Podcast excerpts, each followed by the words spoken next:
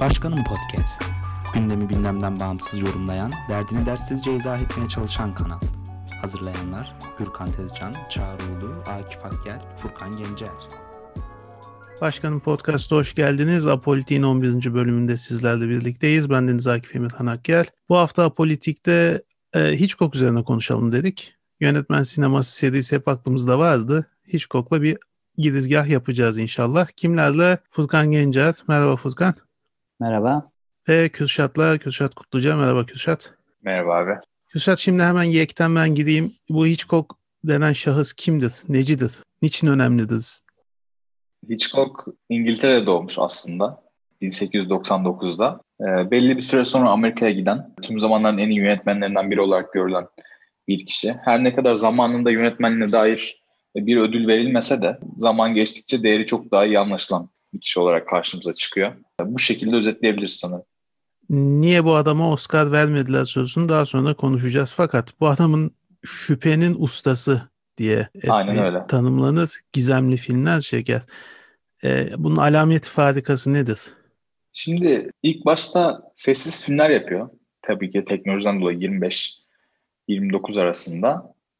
Ee, yine burada suç ve e, şüphe ön planda ama melodram ve komedi de yapıyor. Yani hiç bilinmese de. Görsel olarak e, anlatmanın önemli olduğu sessiz filmlerden sonra sesli filme geçince de Hitchcock e, yine o görselliğin etkisini sürdürüyor. Aslında benim çok sevdiğim bir şeydir. Sonuçta sinema görsel bir anlatma sanatıdır. Hani e, bir sürü böyle kelimeleri üst üste yığıp e, aradan bir şey çıkarmaya çalışmak değil de göstererek anlatan e, bir seyirciye. E, Sovyet sinemasından e, bu hepimizin bildiği işte en e, Eisenstein falan mı? Evet Eisenstein'dan ve Pudovkin'den etkileniyor. Hı. Montaj konusunda. Bunların etkilenip ilk yaptığı film Blotcher. Hem de Almanya'dan bir etkilenmesi var. İşte Alman e, dışarı vurumculuğundan gelen. Bunu da işte şeyden biliyoruz. Caligari'nin muayenesi ya da Golem'deki Alman dışarı vurumculuğu. O da mesela ilginç de şeye geliyor. Ben bir eski e, görüntüsünü izlemiştim. Televizyon programına katılmış. Hitchcock Almanca konuşuyor. Çok şaşırdım böyle. Almanca bildiğini hiç bilmiyordum. Evet. Araya birkaç İngilizce kelime sıkıştıysa da e, epey akıcı konuşuyor. Meğer bahsettiğin gibi Murnau'nun e, bir filminde çalışmış. O vesileyle Almanya'da kalmış e, ve Almanca da öğrenmiş yani iki sene içinde. Hatta işte bu Sovyet'ten etkilenmesine e, bu Kuleshov efekti var hani kurguda 1910'lu yıllarda keşfedilen. Onu açıkladığı bir videosu falan var YouTube'da. Hani hmm. normalde çok şimdi insanlar bakınca ya aslında hani çok önemli bir şey değilmiş gibi düşünüyor ama 1910'un gerisindeki filmlere baktığınızda ve 1910'un sonrasındaki filmlere baktığınızda Kuleshov efektin kurguda çok önemli bir yer olduğunu görüyorsunuz. Bu Giga Vertov'un şey vardı hani kamerayla gezen adam mıydı o ismi? Öyle bir kısa bir Evet, ha, yürüyen şehrin içinde gezen adam. Röportajdan da şey diyor işte benim e, gerilim çalışmam insanlara kabuslar yaratmaya çalışmamdan geliyor. E, ben seyirciyle oyun oynuyorum diyor. Yani nefessiz bırakıp şaşırtıyorum, şok ediyorum. Kabus gördüğünüzde diyor rüyanızdan e, yönleniyorsunuz ama uyandığınızda olabildiğince mutlu oluyorsunuz, rahatlamış haldesiniz diyor. Ben o etkiyi yaratmaya çalışıyorum diyor. Bu şekilde. İlk seferlerinde zaten epey bir minimalist bu bahsettiğin The Lodger ya da Kiracı filmi 27'de. Evet. İngiltere'de işte normalde ilk çıkan filmi 25'teki o Pleasure Garden ama o pek bilinmiyor. En çok tanınmasına bu vesile oluyor. Etki olarak burada yine Alman etkisi var. O Kammerspiel denen bir Alman tarzı vardı. İşte az oyunculuğu, az dekorlu, küçük böyle mekanda figüransız falan çekilen tiyatro oyunları vardır. Ona benzer bir biçimde çekiyor mesela. Zaten o zamanlar çok genç yani 27'li yaşlarda. Hani birkaç kişi, birkaç e, kesimden beğenilse de genel olarak kendini beğenmiş, orijinal olmayan şekilde görülüyor. Hitchcock'ın çektiği filmler. Bazıları da şey diyor işte sığ ya da anlatımın orijinal olmadığı işte az önce dediğim gibi bu şekilde yorumlarını dile getiriyorlar. Tabii belli bir bütçe kısıtlaması var. Yani İngiltere'de her ne kadar yapmaya çalışsan da bir süre sonra Amerika Hollywood'a gidiyor. Evet Furkan. Tekniği genel olarak filmlerinde çok iyi. Ee, onu aslında mühendisliğine de bağlayabiliriz. Yani mühendis birisi bir de e, yaşı itibariyle baktığımız zaman e, sinemanın her e, çeşidini görmüş. İşte dediğimiz gibi evet. İngiltere'de olduğu dönemlerde o özellikle 1900'lerin başında e, Almanya, Hollanda onlardan e, çok fazla İngiliz, İngiltere işte sineması besleniyor teknik anlamda. E, o da hepsinde bulunduğu için e, aslında bayağı etkilenmiş. Burada işte adamın aslında çok ciddi sanat yapma kaygısı gütmediği için Amerika'ya ilgi duyması çok normal. Yani Amerika'da sürekli bir üretim hali var. O dönemde de sürekli bir izlenme kaygısı, sürekli bir gişe. Zaten Hitchcock da hani diğer filmlerin dışında televizyona da çok e, programlar da yaptığı biliniyor. Genel olarak e, normal Amerika'ya gitmesi aslında. Bunu şeyde görebiliyoruz. E, bu 39 basamak filmi de 1935'te yapılan oldukça düşük bütçe film ama yıllar geçtikçe 1960'lara doğru en iyi filmlerini yaptı. O zaman yani şimdi Türkiye'de bile neredeyse filmler bu fiyata ediliyor. 1,5-2 milyon dolara filmler yapan birisi. 1958'lerde 1960'lar çok büyük bütçeli işlere girişiyor. Bir de o zamanın 1,5-2 milyon yani. Evet aynen öyle. O sen bayağı yüksek bir meblağ. O dönem aslında Sapık filmini e, kimseye çektiremiyor. Yanlış bilmiyorsam o filmde onu kimseye çektiremiyor. Kendi imkanlarıyla evini mi bir şeyi ipotek ediyor. Onu çektikten sonra diyor ki zaten televizyondan işte e, kalan böyle bir stüdyo vardı. Ben stüdyoda çekeceğim. E, kimse e, çok fazla yanına yanaşmıyor. En sonunda çekiyor. Çektikten sonra da e, çok ciddi para kazanıyor. Zaten o kazandığı parayla birlikte bu yapım şirketi e, hangisiydi? Paramount mu? O olabilir. Ya MGM e, ya da onun e, hissesi veriliyor bildiğim kadarıyla. Yanlış da olabilir tabii. MGM olabilir. O aslan hikayesi de var ya hani onun meşhur girişindeki bir aslan kükrüyor falan. Onu da çeken hiç Hitchcock. O yüzden odası olabilir. yani orada ciddi bir hisse veriliyor. O parayla hep filmlerini karşılıyor. Filmin tutacağını hiç düşünmüyor zaten yapım şirketi. Yani bütçe falan e, vermek istemiyor. Hitchcock'ın aldığı maaş e, yüksek o döneme göre. 250 bin dolardı sanırım. Yanlış hatırlamıyorsam. %60'ından feragat, ed- feragat ediyor bunu. Yani hmm. filme verelim bu bütçeyi ben maaş almasam da olur gibi. Ama o ilginç olan da şey e, Psycho Sabık 1960'ta yapmış ki yani o zamana kadar işte bu North by Northwest falan var. Vertigo var yani çok bayağı popüler filmleri var. Ona evet. rağmen bu sıkıntı yaşaması ilginçmiş. Onu Şimdi de aynısı var. Martin Scorsese'nin Irishman'i yıllarca yapamaması. Çok Aynen. benziyor bence ona. Çok büyük bütçeli yani bir işti doğru. Netflix'in verdiği parayla yapıyor. Yıllarca hiçbir stüdyo para vermemiş bu filmi yapmak için o bahsettiğin 39 basamak da bana mesela o yüzden şeye gibi geliyor. Bu e, North by Northwest'in öncülü gibi geliyor. Biraz benzeri bir şeyi var.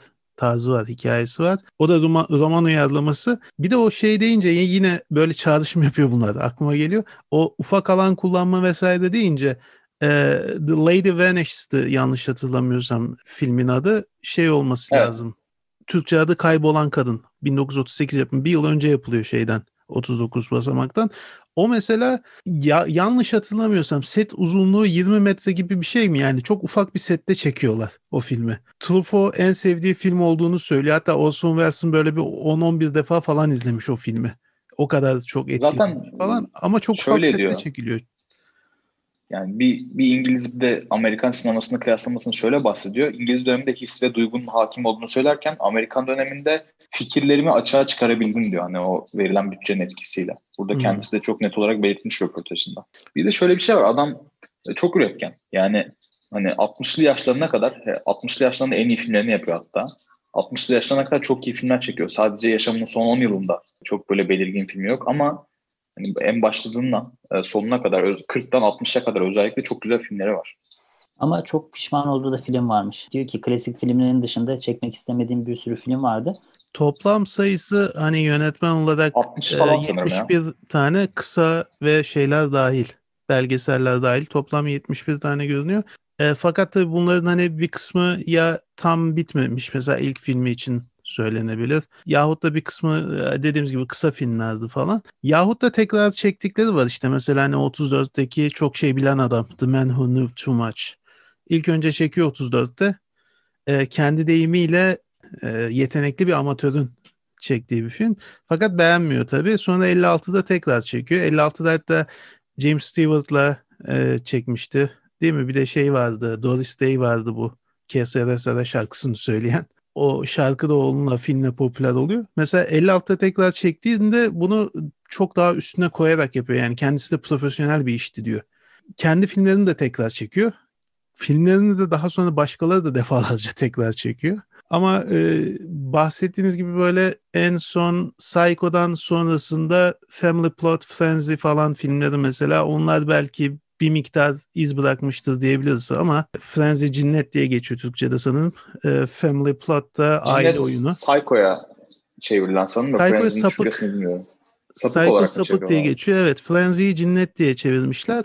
Evet cinnet olarak. çeviriyorlar. Son filmleri zaten büyük filmleri onlar. Ondan sonra pek bir şey yok. Yani ama bunlar da hani nasıl diyelim sevilen filmleri ya da çok e, Hitchcock deyince akla gelen filmler değiller.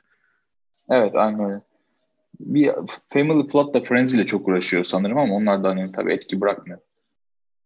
Peki o zaman e, Hitchcock deyince akla gelen filmler dedik. Furkan Hitchcock deyince aklına gelen 3 tane filmi söyle. Normalde biz 3 demeyiz hep 5 deriz ama bu sefer 3 diyelim. Hadi bakalım.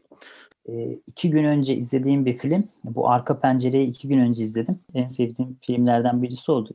Hoşuma gitti yani. Tabii Kuşlar ve e, Sapık, Psycho diyebilirim.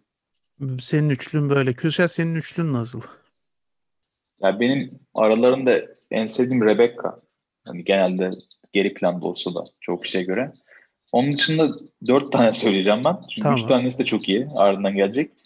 Ee, Psycho, e, Rob ve Suspicion. Hmm. Ee, Bunların üçünü de ben çok seviyorum. Ben açık söyleyeyim aralarında böyle baskı en sevmediğim Vertigo. Yani bana çok basit geldi açıkçası. Sight and Sound'un e, geçen listesini paylaştım. İlk 250 yapmış o da. E, orada birinci. Evet evet Metascore'da 100 puan alan 10 filmden falan biri sanır dünyada eleştirmen puanı olarak. Ee, Benim sevmeme sebebim biraz da şeyden kaynaklanıyor. Ya. Yani ben oyuncuları çok beğenemedim açıkçası. James Stewart, Kim Novak yani çok beğenemedim. Bir tek kadın rolde olan e, geri planda Barbara Bell diye bir oyuncu var. Ben onun oyunculuğunu çok beğenmiştim. Bu evinde resim çizen kadın hatırlıyorsanız. Furkan sen bir şey diyordun. Tamam.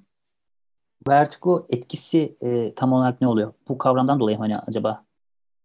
Hastalıkla alakası var. Hani bu e, baş dönmesi yahut işte önündeki yerin hareket etmesi gibi bir şey sanırım vertigolu olanlarda.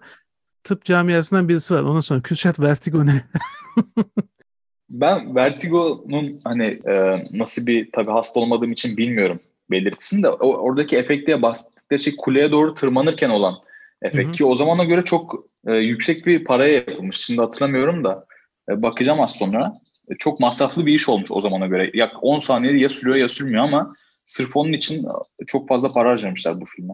Türkçe'ye galiba iki türlü mü çevrildi bilmiyorum ama yükseklik korkusu diye de filmin çevrimi var. Evet öyle Ölüm çevriliyor korkusu ben de. diye de var. Ölüm korkusu da var evet. Ben, öyle bulmuştum çevresini. Zaten benim de ilk filmimdi aslında da.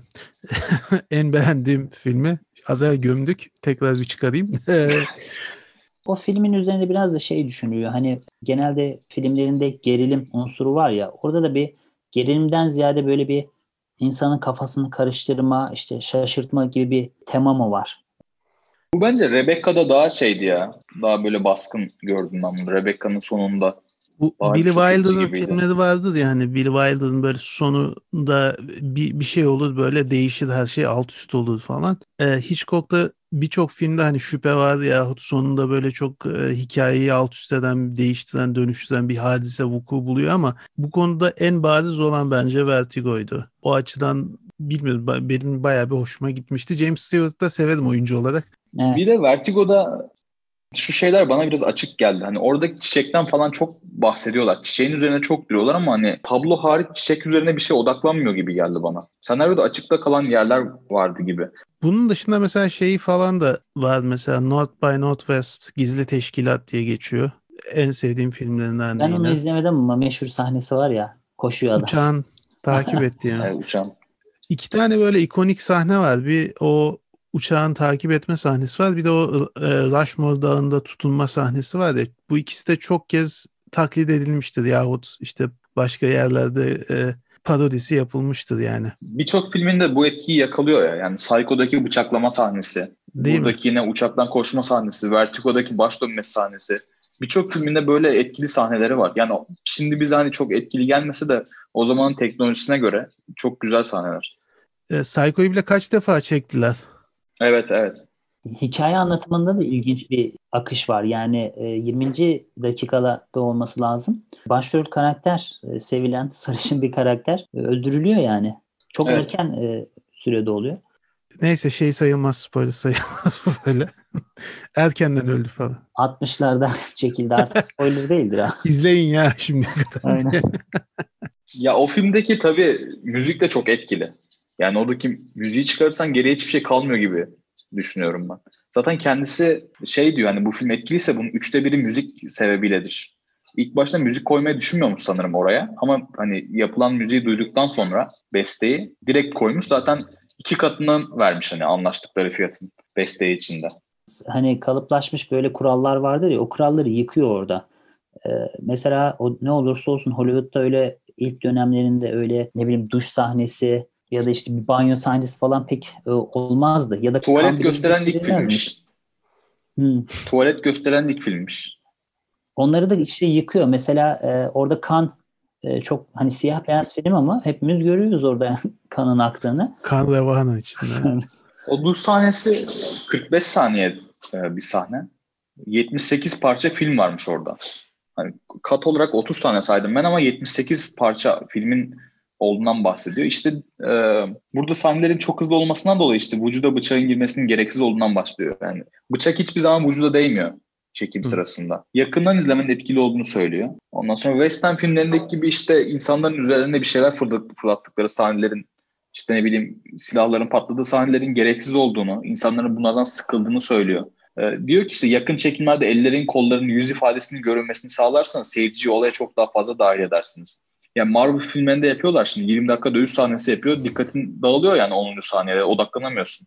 Ama buradaki bu e, Psycho'daki o sahnede kimse gözünü bile kırpmadan izliyor. Ama orada işte bir de şey farkı var. Dediğim gibi 20 dakika boyunca 30 dakika boyunca bir Marvel filminde boyuna kese kese böyle sürekli şeyi yapıyor. Ee, bir hareketlilik var. Bir 45 saniye değil.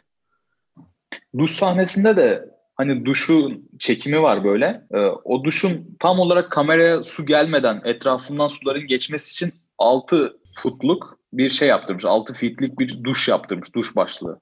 Yaklaşık bir buçuk metre mi oluyor bu? 6 feet. Galiba. Öyle bir şey sanırım. Doğru düzgün hesapları yok bu Amerikalıların. Hep onun yüzünden.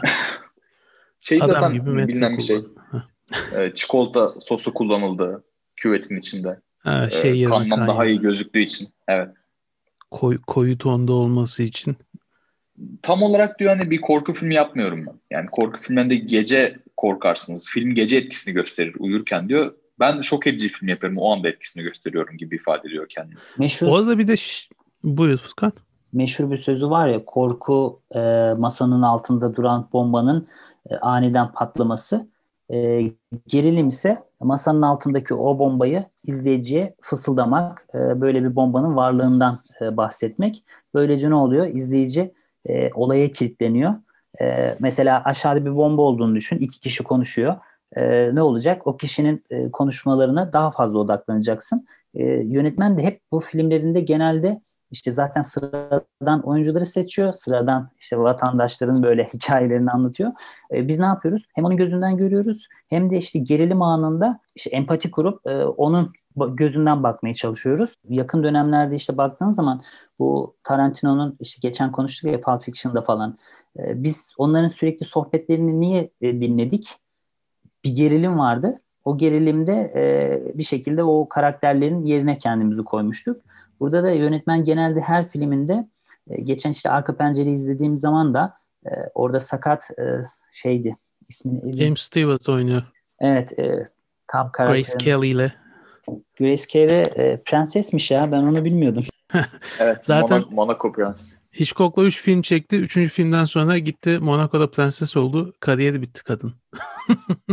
Mesela Jeff karakterinin gözünden biz bütün apartmandaki yaşayan insanları izliyoruz.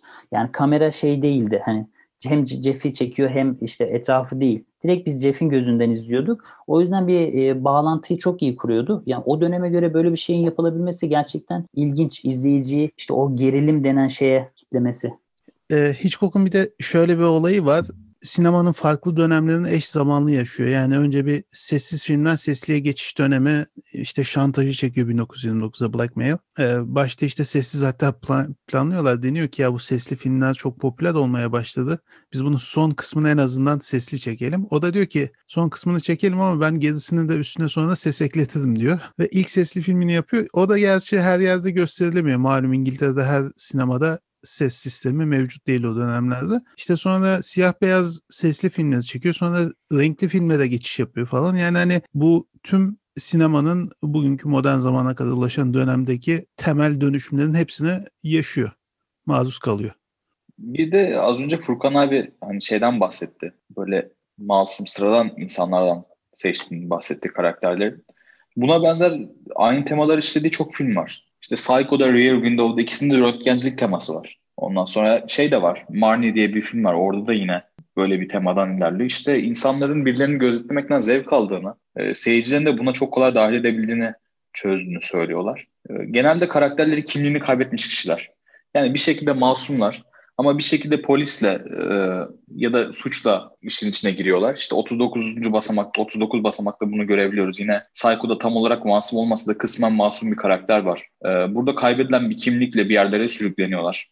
Karakterlerin de hepsi sıradan insanlar. Yani sen de olabilirsin izleyici olarak. Baştan Tabii. baktığında böyle çok inanılmaz gibi dursa da olaylar e, sen bir süre sonra hani diyorsun ya bu ben de olabilirdim. Ya da Rebecca da oradaki kızın e, herhangi bir kız olması, normal bir evlilik yapıp olayların sarpa sarması. Bunlar da insanı çok etkileyen şeyler film izlerken. Bu 43'teki işte şüphenin gölgesi var ya Shadow of a Doubt ya da işte az evvel bahsettiğimiz yine üstünde evet. Not by Northwest gizli teşkilat. Bunlarda da o bahsettiğin şey var. Hep bir masumiyeti ispat meselesi. Ki etkilerini isterseniz bir konuşalım. E, ondan önce şunu söyleyecektim. Ya kapitalist aslında iyi bir e, yönetmen. Gerçekten gişeye oynuyor. Ya para kazanmak hani gerçekten amaç. Orada ondan dolayı da aslında böyle çok fazla sıradan vatandaşa yönelmesi normal. Sen daha iyi bilirsin ama Zizek'in yorumları var bu Hitchcock konusunda. Yani izleyiciye özdeşleşme kuruyor. Mesela filmde hep kendisiyle. İşte bu yani çok yine spoiler'a girmiş olacağım ama izleyicinin içindeki şey açığa çıkıyor diyor Zizek. Kötücül tarafı. Aynen kötücül taraf çıkıyor. Yani kendi arzularıyla insanlar yüzleşiyor diyor. O yüzden hani böyle sıradan vatandaşın seçilmesi de biraz normal ki aslında yani gerilim korku film diyoruz ama e, bazı filmlerin de Amerikan rüyasını işte kapitalist sistemi eleştirdiği, toplumdaki bu yozlaşmaya eleştirdiği sahneler de var. İşte bu arka pencerede mahalle kültürüne mesela değiniyor. Orada şeyler oluyor. Herkes birbirinden bir haber. Ne olduğunu bilmiyorlar. E, o yüzden aslında böyle korku gerilimin dışında da farklı temaları da var. Mizah tarafı da var sanki Furkan der misin onu sen de? Mizah tarafı da var der misin Tabii. mesela? Yo, zaten ilginç olan o. Gerilimi mizah nasıl bu kadar bir arada barındırıyor.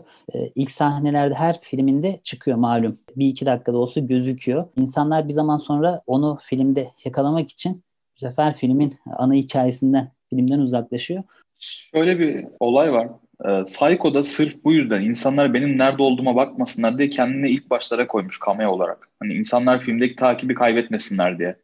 Galiba 60'taki filmlerinde hep o 58, 60, 62 filminde hep öyle yapmış. Şeyde de arka pencerede de direkt ilk sahnede çıktı.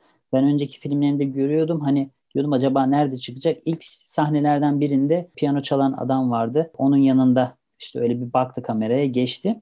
İlginç bir yönetmen gerçekten hani korku diyoruz, gerilim diyoruz, heyecan diyoruz ama bir şekilde güldürü unsuru da var.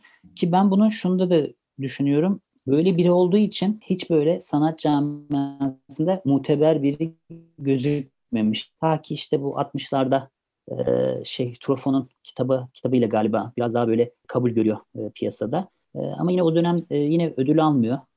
En sonunda galiba son senelere doğru böyle 80'lerde şey veriliyor. Hani onur ödülü gibi Çoğu ödül öyle zaten. Yönetmenine dair hiçbir ödül verilmemiş kendi zamanında. Ki zaten şey diyor hatta söyleşide ben bu Tufoyla söyleşisindeydi galiba. Ben hep e, Nedim'i oldum hiç gelin olamadım diyor. Yani beş defa aday gösterildi ama hiç ödül alamadı. E, şey, ona atıfla ve şey de söylüyor. E, sözünü unutma bu örnek olarak mesela Chaplin, Lubitsch gibi isimleri de veriyor. Ya bunlar da çok büyük yönetmenler ama bunlar da Oscar almadı mesela. Ve sinemayı da hakikaten çok, çok siyasiydi ama hani. Tabii. Chaplin'in alamaması çok siyasi olaylar yüzünden. Yani tam tam zirve döneminde Chaplin kesiliyor. Onu da konuşacağız. Sıra ona da gelecek. Şeyden bahsedelim. Senaryoya etkisi. Hani var mı daha bekleyeceğiniz bir şey? Ben direkt geçtim ama bu etki konusunu falan ben de tam geçecektim. Mesela işte ikonik filmlerden, sahnelerden bahsettik. İşte mesela Kuşlar vardı onu pek değinmedik de 1963'te. Evet o, Kuşlar değinmedik ama o zaman. O da mesela çok etkileyici. Hatta en iyi en kötü filmlerden Birdemic vardı meşhur. Sana yollamıştım hatırlarsın. Evet, evet. Berbat bir e, film. O Birdemic filmini de dahi etkilemiş mesela Kuşlar. E, Hitchcock'un etkilediği başka kimler var? James Wynn'den başka Birdemic'i yapan. Kimleri etkilemiştir? Tarantino'yu etkilemiştir. Tarantino'yu etkilemişti. Tüm şeyleri herhalde gerilim çeken herkesi etkilemiştir bir biçimde diye düşünmeli. Çünkü birçok filmin de hani e, tekrar tekrar çekiliyor. Hikayeler gerçi kitaplardan uyarlama da çok uyarlama var. genelde. Şöyle hikayeler hani uyarlama ya da senaryoyu başkası yazıyor gibi gözüküyor da senaryoya e, çok fazla etkisi oluyormuş. Yani sürekli denetliyormuş senaryo yazanları. Ki zaten hani Hikayede şey... Görsel anlatım hani gö- e, hikayeyi devamlı böyle yazılarla doldurmayın. Görsel olarak zenginleştirin diye tavsiyeler veriyormuş. Yani 1969'da verdiği röportajda şey diyor. Senaryo biter bitmez hiçbir zaman filmi yapmıyorum. Hani son kesimlere kadar, son şekil alana kadar senaryonun detaylarını yazıyorum. E, her yerine eklemeler yapıyorum. Daha daha sonra da diyor güçlü bir hafızam vardır benim. Filme başladıktan sonra senaryo hiçbir zaman bir daha bakmam diyor. Kalbimle ben senaryonun nerede ne yazdığını bilirim diyor. Orkestra şefinin notlara bakmaması gibi diyor yani. E, aynı bu ifadeyi kullanıyor. Yalnız diyor hani şunu da anlarsınız diyor. Senaryoyu ne kadar mükemmel yazarsanız yazın diyor. Bu yazdığınız senaryonun yüzde kırklık kısmı diyor. Konsept kaybolur filmi çekerken yapamazsınız diyor. Bir e, husus da vardı bununla alakalı hani Hitchcock'a şey sorusunu soruyorlar. Bu kadar iyi film çektiği halde niçin çok az film izleyen birisi olduğunu soruyorlar. O da hani başka şekillerde hem etkilenmeme meselesi var hem de işte kitap okuyarak mesela filmleri şekillendirdiğini söylüyor. Herhalde senin bahsettiğin husus da biraz onunla alakalı. Yani ilgili konuda kitap okuyor yahut işte senaryo hazırlanmışsa onu okuyor her neyse. Sonra aklında ne varsa onu dökmeye çalışıyor. Fakat bunu yaparken de çok fazla başkalarının yaptığı işlerden etkilenmek istemiyor herhalde. Öyle anladım. Olabilir. Olabilir yani. Ee, şeylerle de oyuncularla da ilişkisi enteresan. İyi kastın senaryo oturması gerektiğini çünkü çok fazla yıldız oyuncu olmadığını söylüyor e, bunun için. Ayrıca diyor yıldız oyuncu başarıyı da garanti etmez sizin için diyor. Yani Öyle ama hep yıldızlarla oynamış işte. Cary Grant'la oynamış, James Stewart'la işte Grace Kelly dedik. Ee, hep de yıldızlarla oynamış.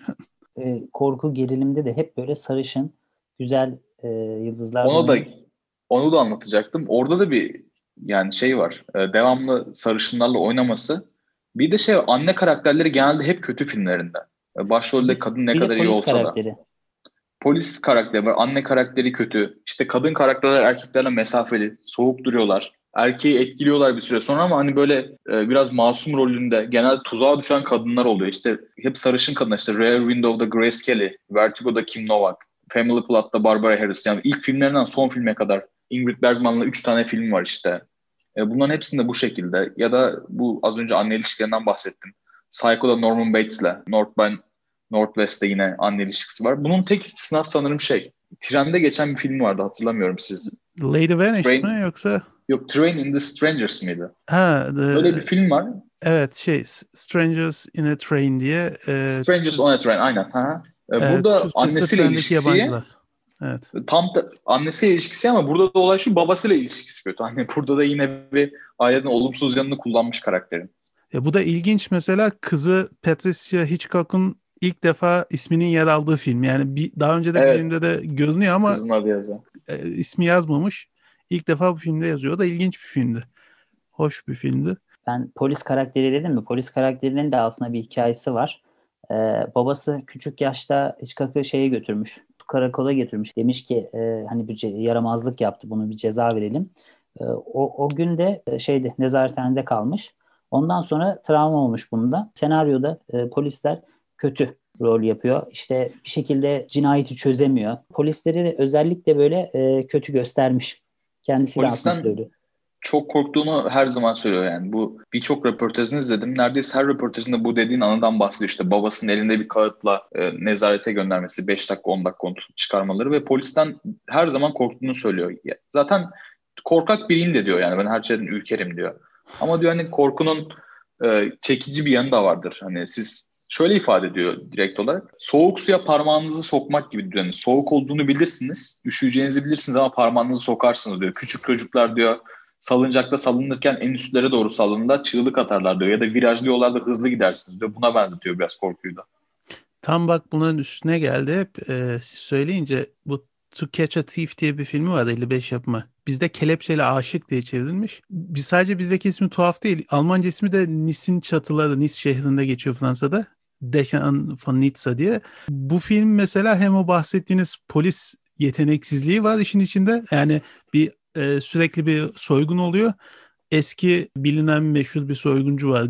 Cary Grant'in canlandırdığı ondan yardım istiyorlar bulmak için. Çünkü polis beceremiyor. Ve tam da Kürşat'ın o az evvel bahsettiği hani o araba sahnesi dedin ya o filmin en meşhur sahnelerindendir. Bir kovalamaca var. Arabayla böyle çok dolan başlı yollarda uçurumun kenarından döne döne falan hızlı bir şekilde yol alırlar. Çok ikonik bir sahnedir o mesela. Suspicion'da da e, bu araba sahnesi var. Tam son sahne. Çok güzel. O Big Sur diye bir yer var. Şimdi Apple'ın yeni güncellemesi var Big Sur diye. Arkada evet. bir manzara var bilgisayarda. O Big Sur'da çekiyor filmi. Orada da bir hmm. arabalı viraj sahnesi var. Gerilim. Ve ben orada şeye çok şaşırmıştım. Ya teknoloji yok, kullandığı bir şey yok ama ben aşırı gerildim orayı izlerken. Gerçekten çok etkiliyor insanı ya. Nasıl yapabildiğini anlamıyorum yani. 60 yıl geçmiş, 70 yıl geçmiş ama ben çok etkilendim o sahnede. Bu karakter meselesine bir de son bir ekleme yapacaktım. Ee, bahsettiğimiz hani sürekli aynı tipte yıldızları oynatıyor. İşte mesela sarışın kadın tiplemesi o dönemin zaten hani makbul görünen tipi. İşte Marilyn Monroe'nun ikonik malum. Kim Novak da o film sayesinde oluyor ama öncesinde aslında başka birini oynatmak istiyor. Hamile kalınca oynatamıyor. Yerine Kim Novak tercih ediyor. Kimdi şu an aklıma gelmedi ama hani o, o dönem sarışın başrol zaten çok hani makbul görülen bir şey. Erkeklerde de o uzun boylu esmer yakışıklı üçlemesi var. İşte Cary Grant'ın herhalde olması çok sıra dışı gelmemiştir yani. Hani az önce şey demiştim ya e, işte oyuncuların aslında önemli olmadığını, senaryonun oturması gerektiğini bahsediyor ama sizden dediniz işte hep ünlü oyuncular kullanmış diye. Oyuncuları önemli görmüyor adam. Yani o, söyleyip direkt ifadesi şu. Oyuncular güdülmesi gereken birer sığırdır. Aynı böyle diyor. Bundan oyuncuların haberi vardıysa kötü olmuş. Oyuncunun haberi var hatta röportajda soruyorlar. Yani tekrar 1970'lerde bir daha soruyorlar. Böyle bir şey dediniz diye. Evet diyor hatta dalga geçerek bir şey daha diyor da hatırlamıyorum şu an onu. Çok ilginç. Bu isimlendirme meselesi demişken bir de Birini şey... bulamazsam diğerini bulurum gibi bir düşüncesi var sanırım ben öyle. Oyuncu çok nasıl olsa değil mi? Bir tek Ingrid Bergman'la çok çalışmış. Üç filmde var. Etkili filmlerinde var. Cary Grant epey ve James Stewart'la çok film çekmiş erkek aktörlerden. Hani kadın da bir Grace Kelly az bahsettik. Bir de dediğin gibi Ingrid Bergman var epeyce. Eyvallah. Bunun dışında böyle bir iki tane şey daha vardı ilginç gelen hani e, filmlerinden diyeyim. Onlara da ufak bir ekleme yapacağım. Bu Foreign Correspondent vardı 1940 yapımı yabancı muhabir. Pek ne yazık ki e, gözden kaçan filmlerindendir. Ee, Joel McCrea var bu Sullivan's, Sullivan's Travel'la The Palm Beach Story gibi çok hoş filmlerde oynayan ikonik filmlerde o başrolde. Hani 2. Dünya Savaşı'nda bir cinayet olacak onu önlemeye çalışan bir genç muhabir falan anlatan. Mesela böyle çok bilinmeyen işte İngiltere dönemi filmleri var. Az evvel konuştuğumuz 39 basamak, işte kaybolan kadın vesaire. Çok şey bilen adamın eski versiyonu. İngiliz dönemi Hitchcock pek fazla gündemimize gelmiyor ya da sinema severlerce çok fazla izlenilmiyor. Daha çok Amerika dönemi izleniyor. Şey de enteresan bir film Rob. Ee, sinemada çekilen e, tek plan olarak ilk film. Hani gerçek tek hmm. plan değil. Gerçek tek plan değil. Arada katlar var ama siz anlamıyorsunuz. Yani Adam mesela konuşurken hani arkada siyah bir takım elbise giymiş. Kamera ona yaklaşınca siyah olarak ekranı kaplıyor. Orada bir kat yapıyorlar. Başka bir hmm. sahneye geçiyorlar ama sen anlamıyorsun. İşte 1917 yine böyle bir film. İşte Birdman günümüzden böyle bir film. Rob'un çok büyük prodüksiyon olduğunu söylüyor. Kameralar hani tek plan olması duvarlar kameralarla birlikte kayıyormuş. Öyle çok bir sistem iyi. yapmışlar. Ondan sonra arkada bir manzara var. Ee, New York manzarası sanırım tam hatırlamıyorum da. Onun çizim değil bir minyatür olduğunu söylüyor. Tamamen minyatürlerden bir New York manzarası yapmış. Kamera görsün pencereden diye. İşte açılı sahnesi 750 fit çekilmiş. Kat olmadan. Her şeyi diyor nefessiz takip ediyordum. 10 tane e, partta çekiliyor film. 10 kat e, var toplamda. E, bir sahnede Dolly var yani böyle raylı sistemler var kameraların üzerinde hareket etmesi için bir kameramanın bacağı kırılıyor. Ağzına bez tıkıyorlar adam bağırmasın hani sahne bozulmasın diye adamı geri çekiyorlar. Dışarı çıkarıyorlar stüdyodan. Öyle zor çekilmiş film. Çok ilginç. Teknikolor'la çekmiş bilmiyordum bak mesela. Sene 48. James Stewart 1 saat 20 dakika zaten herhalde o gün şartlarında tek bir filmle çekmesi biraz güç olsa gerek yani. Çünkü varsa çok eski zamanlarda var öyle de hani tabii ki de şey değil. Böyle etkili filmler değil. Günümüze etkisi olan herkesin bildiği. Yani Hitchcock'ın filmleri gibi hiçbir değil tabii ki. Eyvallah. O zaman süremizin sonuna doğru geliyoruz. Eklemek istediğiniz başka bir şey var mıydı Furkan? Sana sorayım önce. Pek e, bir şey yok. İlginç bir karakter. Mutlaka yani, o zaman şöyle ben... şey yapalım. Mutlaka izlen, izlenmesi gerek dediğim bir tane filmini söyle öyle kapatalım. Yani ben şunu da söyleyeyim. e, Ben gerilim filmi pek sevmiyorum aslında. Yani gerilim, korku türünde filmleri pek sevmem. E, Bu biraz e, gerilim korkunun dışında da işte yani salt gerilim değil. İşte dediğimiz gibi güldürü ya da güldürü unsuru da var. Ya aralara böyle ince espriler sıkıştırıyor mesela hani korku ya da gerilim filmi olmasına rağmen. Ya dönemine göre bir de değerlendirmek gerekiyor ya bazı filmleri. E, O dönemde düşün ki televizyondan izlemiyorsun, internetten izlemiyorsun, e, sinemaya gitmişsin. E, inanılmaz insan etkilenir, e, gerilir. O yüzden böyle ben e, aslında yeri farklı türü anlamında. Önerebileceğim işte Arka Pencere. Onun dışında işte klasikleri izlemek gerekiyor. İşte Sapık. Ama e, mutlaka arka Sapık- pencere izlenmeli diyorsun yani. Evet yani Arka Pencere izlenmeli. Ee, Psycho'da Norman Bates deyince o film sanırım e, kitaptan uyarlama olunca piyasadaki bütün kitapları toplatmış. Ee, insanlar okumasın filmden önce de. Sete başlamadan önce de herkese yemin ettirmiş. Hani filmin sonunu sağ ellerini kaldırtmış sette herkese. Filmin sonunu belirtmeyeceğime dair falan filan diye. Ama şeyi de söyleyeyim ya o film bir gerilim filmi değildi ya. O açıkça bence korku filmi denilebilirdi. Yani işte filmin ilk sahnelerinde zaten e, bir cinayeti görüyoruz. Zaten filmin finalinde de ayrı bir ikinci sürprizle karşılaşıyoruz. Ama yani filmlerinde sadece hani korku ya günümüzdeki gibi e, korku filmleri karşılaştırdığın zaman e, çok başka bir şey yapmış yani. Gerçekten usta denilebilir. Eyvallah. Şey deyince aklıma geldi. E, Beklenmeyen Şahit filmi var. Billy Wilder'ın bu Witness for Prosecution diye. Onun sonunda mesela özellikle bir yazı çıkıyordu. Ne olur bu filmin sonunu işte sevdiklerinize arkadaşlarınıza falan söylemeyin. Gelsin izlesinler diye. Hangi film demiştin abi? E, Beklenmeyen Şahit Witness for the Prosecution diye geçiyor. Billy Wilder'ın 1957 yapımı. Çok şahane bir filmdi. Billy Wilder'ı da çok sevedim. E, onu da bir ara konuşalım. Buradan Kürşat sana sorayım ben o zaman. Hem son sözlerini alayım hem de bir tane filmi de ki ya şunu mutlaka izlemelisiniz yoksa Hitchcock falan yalan. bir tane de öyle bir Bence Psycho'nun kesin izlenmesi lazım. Ee, Psycho çok başka bir film bence. Yani Psycho'nun gerek oyuncuları olsun, gerek senaryosu olsun bambaşka bence. O çekim tekniklerini zaten hiç söylemiyorum bile. Ee, Müziği, müziği çok etkili. Yani Psycho'nun müziği Amerikan Film Enstitüsü'ne göre yapılmış en iyi dördüncü film müziği. Hani birinci de dese kimse itiraz etmez. Acayip bir atmosferi var. Ee, bu şekilde. Onun dışında söylemek istediğim bir de Suspicion'dan bir enteresan bilgi vereceğim. Suspicion'da bir sahne var. Kamera sütü takip ediyor ve sütte zehir var. Ee, kamera işte adam merdiven çıkarken kamera sütte odaklanıyor. Siz sütü takip ediyorsunuz. Ama süt böyle parlak hani.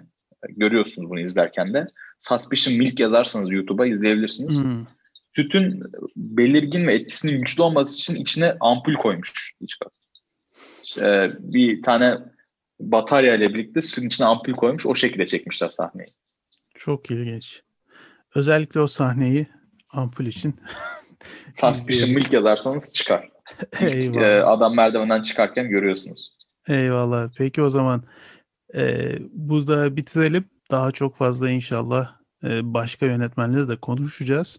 Bizi Başkanın Podcast ismiyle Twitter'da, Instagram'da takip edebilirsiniz. Başkanın Podcast'a gmail.com adresine yahut da Twitter hesabımıza soru, görüş, eleştiri, önerilerinizi iletebilirsiniz. Bizi dinlediğiniz için çok teşekkür ederiz. Bir sonraki bölümde görüşmek üzere. Hoşçakalın. Hoşçakalın.